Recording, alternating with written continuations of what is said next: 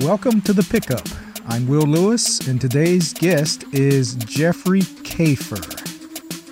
Am I pronouncing that correctly, Jeff? You are Kafer like wafer. Kafer like wafer.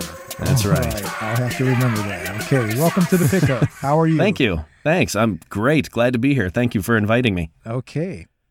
Now, Jeff, you've narrated over 200 audiobooks and found a lot of success in the voiceover market in Los Angeles. How'd you get started in voice acting? Uh, well, you know, I, when I was, I worked at Microsoft for 10 years in the video game uh, group. And one day they said, hey, we need someone to do some Scratch VO for this video game that we're working on. Uh, Scratch VO is the temporary VO that's just used to help animators do timing and such, things like that. Mhm.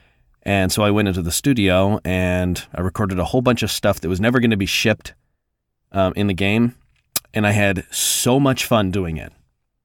Absolute blast doing it. And it was then I decided, hey, you know, I'd like to do more of this. So I started to do it and built up a client base. I was moonlighting while I was working at Microsoft and I built up a client base and after I left Microsoft, I had a built-in client base and kept on going. So, you were you known at Microsoft for having a good voice, or you were just a warm body that uh, that was close by? At that time, I was a warm body uh, for the Scratch VO, um, but I slowly became, I don't want to say known. Uh, I, you know, I was never really a famous voiceover person at Microsoft. I had a primary job there I had to do instead. So, you Mhm. know, this Right. was always very, uh, very much a side business with permission, of course. Of course, yeah. Now, if you can, walk us through your process for selecting titles, books to narrate, and or audition for. Because I know that the, a, a lot of times you don't have to audition for books. Writers approach you. Is that correct?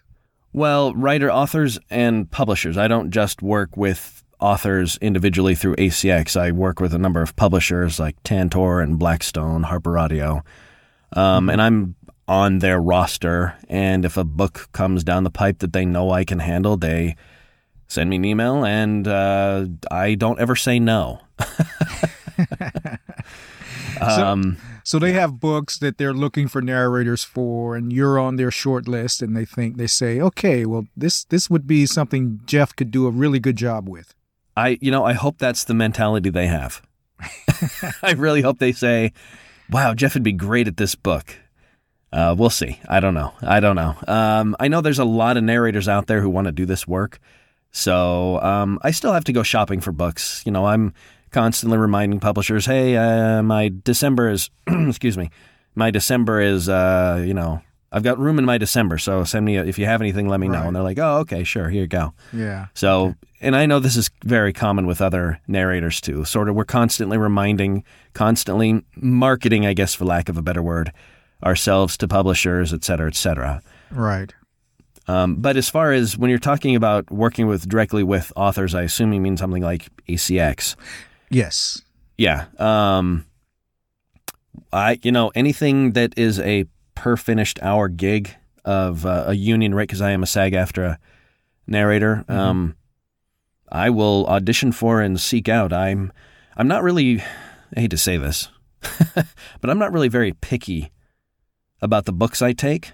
And I know I should be, I should probably come onto the show and say, you know, I really like to choose books that uh, make me stretch as an actor and really speak. No, it's not like that.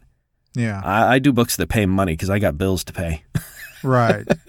yeah, I imagine it's kind of like driving a taxi cab, right? You'll take a fare wherever the fare needs to go. You take it. exactly. Exactly. Mm-hmm. Oh yeah, I definitely understand. I, and and I understand it would be a totally different mindset if you were doing royalty share titles. Oh, yeah. Oh, yeah. Yeah. Yeah, that's a whole other beast. I mean, I don't really do much in the way of royalty share anymore, except for books from a couple of authors that I know sell well. Mm-hmm. Um, but I don't just blindly audition for royalty share. No, that's that's a fool's errand. Nothing against ACX, but I mean, you just you just don't know, and you're gonna invest sixty hours in a book and not know if you're gonna get paid at all. Oof. yeah. Now, you graduated from college with a degree in film and broadcasting. Right. Now, how did you get interested in, in film, and how did that, how or how has that experience in college influenced your voiceover work? Well, you know, it's funny. When I was a kid, I actually wanted to be an actor. I started on the stage doing community theater when I was 13. Mm-hmm. And I decided, oh, you know what? I can't make a living as an actor. so I went into film and broadcasting, thinking I was going to be, I was going to make movies because, you know, that's so easy uh-huh. to make a living in, right? and so yeah. I got a degree in that. And then I went, somehow I got sucked into the tech world. So I worked for Macromedia and then Microsoft for, you know, both of those companies combined for like 15 years. And then I got back into acting after mm-hmm. I actually got laid off from Microsoft. And so I just sort of got back into acting. So it's it's all kind of come full circle.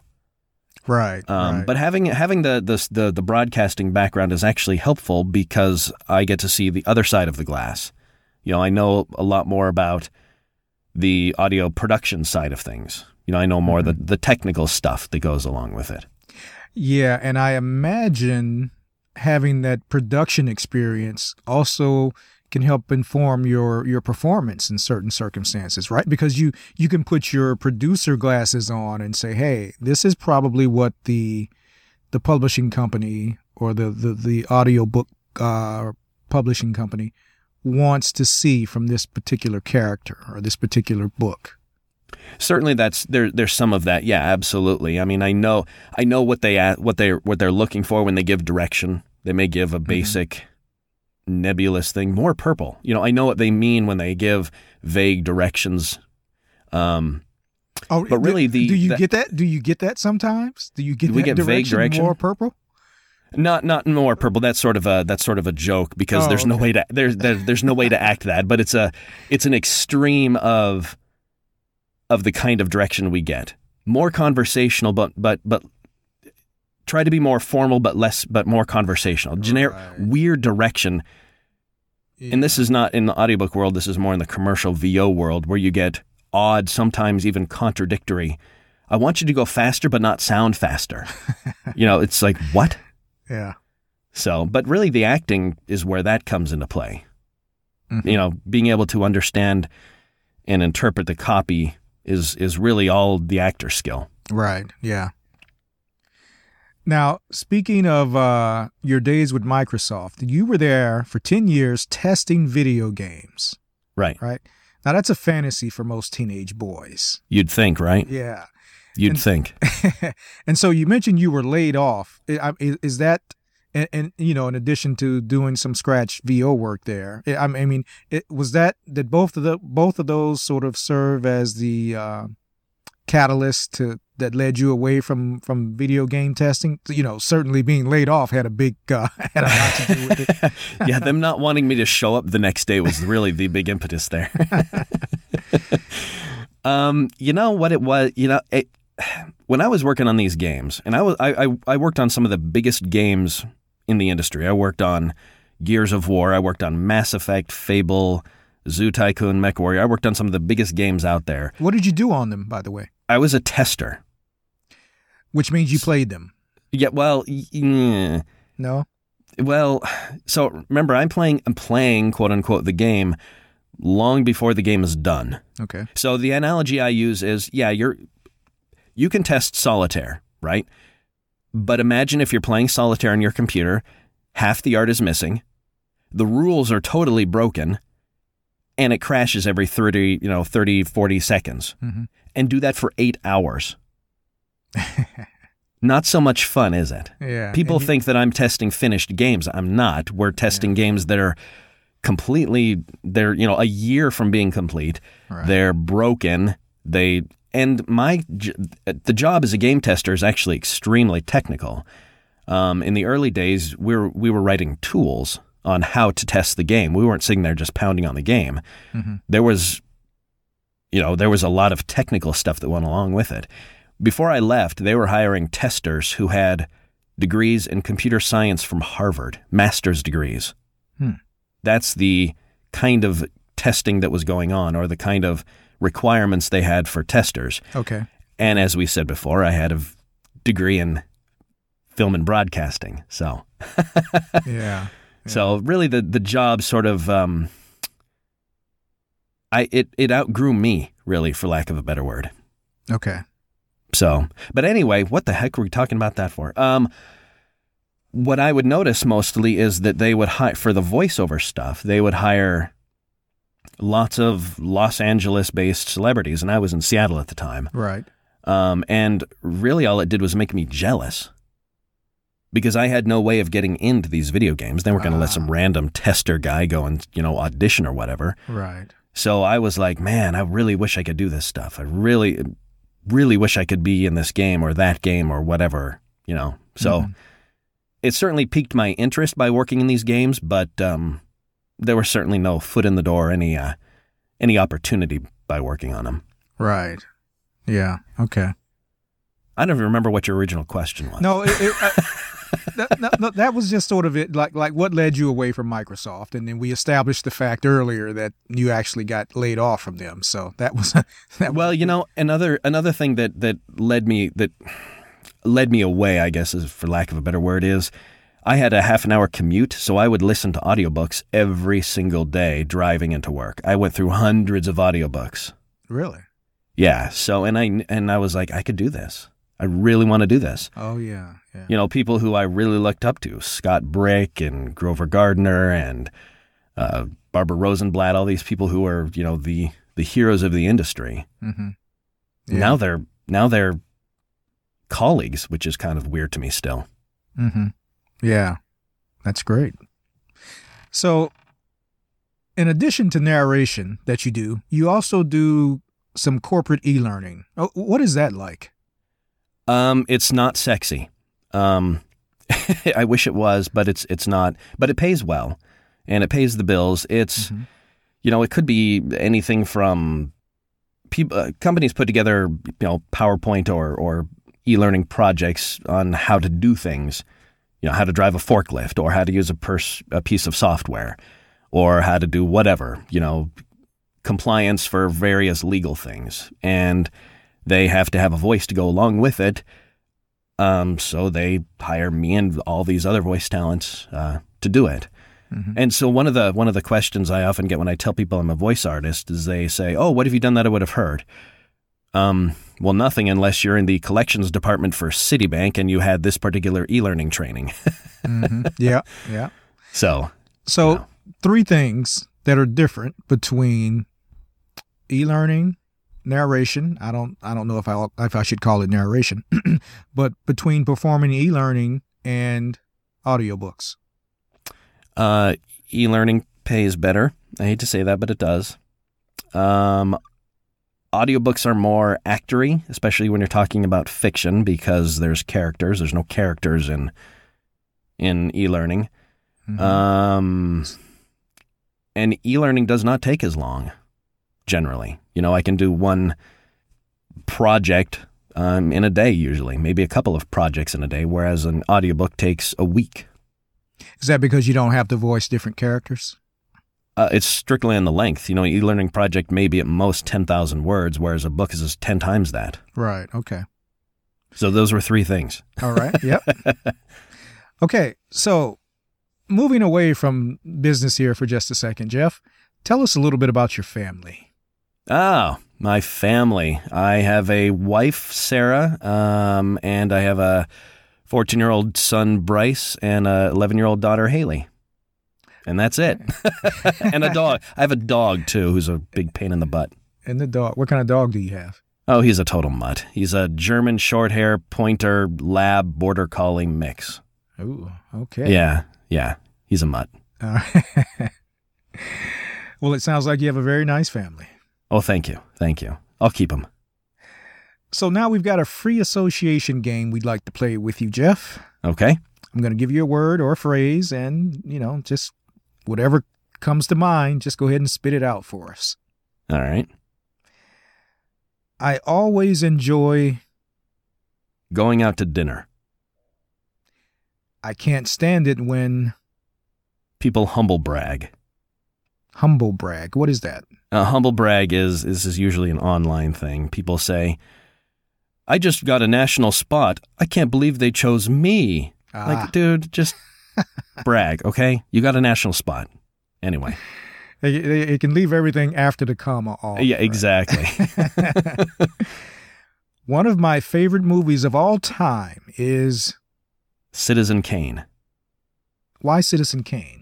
Uh, because it's the see, and this is where the film student comes out because it's the f- movie that did everything first. Everything you see in movies today, from camera angles to depth of field, everything was done first in Citizen Kane. The Trailblazer. Yeah. Exactly. I'd rather prepare a tax return than have to. Edit my own audio. Ah. and now you're at the point in your career where you can outsource that. So, I, I do, and it's not about being a point in your career. It's about quoting the right amount of money so that you can outsource that. okay. The one moment I wish I could relive is My wedding day. Wasn't that sweet? tell us a little bit about your wedding day. Oh, it was just. A, I mean, it was a wedding, right? So, I mean, it was. It was in Los Angeles, and uh, it was a beautiful day, a beautiful wife, and it was so long ago. It was like, geez, I don't know, sixteen years ago. It'd be nice to go back and relive it again. Oh, yeah. Yeah. One person from my past who I wish I was still friends with is My high school drama teacher. the one who was your first acting teacher. Um, the first one that really pushed me as an actor, yeah. He we did think we didn't do the generic things like Oklahoma and you know, the Grease or whatever. We didn't do the cheesy usual high school stuff. We did more avant-garde. We did some really tough kinds of pieces of of of theater and he really pushed us to he never treated us like you're just high schoolers, let's do the easy stuff. He's like, you guys are actors, let's let's push us push you. And unfortunately, he died a few years ago from cancer. So I was never able to keep in touch with him and say, "Hey, thank you for everything you taught me. Here's what I'm using. Here's what I'm doing with uh, with everything you taught me." Right. Yeah. Well, it sounds like he was a big influence on your. He was. your- Yeah, he was a good guy. Good guy. I didn't I didn't appreciate him at the time because he pushed us. It was it was hard, Mhm. and yeah. no no teenager likes to be pushed. So, but now I, I appreciate what he taught me. If I could no longer be a voice actor, I would be A Chippendales dancer. Chippendales. I'm just kidding. No, I don't know. Uh, I'm doing exactly what I want to do. I would say video game tester, but I know what that world is like, so I'd rather be a voice actor. okay. One thing I know today that I wish I'd known 10 years ago is To respect and listen to those people who know more than I do. that's always a tough thing to do, isn't it? Yeah, it is. Oh yeah. And and as a follow on to understand that I don't know as much as I think I do. And that's true any time in your life, I think. hmm My children would be surprised to know that I. Gosh, I don't know. I'm very open with my children. Uh No secrets. no secrets. I, I, I have no way of answering that. I don't I don't know. Okay. I don't know. Pass. That's fine. Okay, if 3,000 years into the future, one of your descendants discovered a 30 second segment of this interview, which part would you want it to be? Uh, the part about 30 seconds ago when I said, listen to people who know more than you. Respect those people, and you don't know nearly as much as you think you do. Hmm. Advice for the ages. I hope so. We, we need to make sure we, we uh, put together a little time capsule with a, Yeah. a flash drive That's a great idea. from this interview. Yeah. yeah. Hopefully, it'll be compatible with computers in the future. Hell yeah. okay. Very well done, Jeff. Thank you very Thank you. much. Now Oh, my tell pleasure. us tell us about a project you're working on right now that is the most exciting to you. The the single one that you're most excited about. Uh, I'm doing a series of uh, books called The Empire's Corps, and it's really exciting. It's a uh, sort of a space opera. Um, this huge sci I'm doing two of them actually. Um, the Empire Corps and the Frontier Saga. Both of these space opera sci-fi behemoths have I don't know 10, 11 books in the in the series, and so I'm on book three of one and ten on of the other, and it's really interesting to see where the author keeps progressing the story without it getting old. Do you find it difficult at all to move back and forth between projects and characters and voices like that? You know, I thought I might have a problem, but I don't because the authors have very distinct voices and the characters are doing very different things. They're very different kinds of sagas. Um, the Frontier saga is more very reminiscent of Star Trek, classic Star Trek. Um, whereas Empire Corps is more uh, harder sci-fi. It's more technical, I think, in some ways, and it's more military driven. And there's a lot of political overtones and such. Um, so the what the, the the point that the authors are trying to make um, or not make are very, are so very different that it's surprisingly easy to to keep the story separate. Okay. Yeah. That's great. Well, thank you for joining us, Jeff. Thank you, my pleasure. It's been a pleasure talking with you. Now, how can people follow your work? Uh, the best way is to follow me on Facebook. Um, I guess just look, search for my name and follow me on Facebook. Mhm. Um, I And post all of my books there. And that's, uh, can you spell your name for us? Uh, J E F F R E Y, Jeffrey Kafer, K A F E R, Kafer like wafer. Kafer like wafer. All right. Yeah. Or they can go to jeffreykafer.com. That's just my regular website. Okay. All right. So, Jeff, can you play us out with something? Uh, what do you mean by that?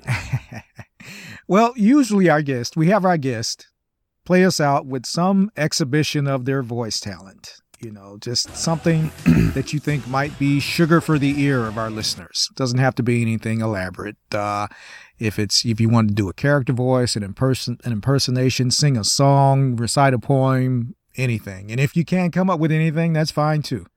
Uh, you know, it's funny. I have a commercial copy here I need to do, but I'll leave out the uh, the name of the uh, the the retailer if that's okay. This is a commercial copy. What product? Uh, it's just an ad for their store. Just an ad for their store. All right. Well, Uh, I'll just do a little bit of it. It's a little bit different than my usual narrator voice, which tends to be, you know, low and flat and blah blah blah blah blah blah blah blah blah blah. So I get hired for this sort of spot a lot more, but it's the holiday season, which means it's also football, hockey, and basketball season, which means there are probably lots of fans shopping for gifts. But of course, they don't have much time because it's football, hockey, and basketball season. And there's a good chance a lot of them are watching all the action at blank, which is why blank are the perfect gift for every fan. I get a lot of that high energy kind of a All right. Yeah. kind of a spot. How do you do you like that better than narrating audiobooks? Uh, yeah, I don't li- I love all my children equally. Um, you know, I, I like it all. It's a nice change from the the audiobook stuff. But if I had to do that all day, my voice wouldn't last more than a half an hour. Right. Yeah. Because I, you know, I, I've talked to a lot of voice actors who've done that type of work, who are now trying to get into narrating audiobooks, and I get, uh, I talk to a lot of actors who've narrated audiobooks for years, who now want to do more of that type of commercial work. Yeah, yeah, they're very different skill sets. Yeah, maybe it's a little bit of that familiarity breeds contempt sort of thing going on. could be, very well, could be. Yeah.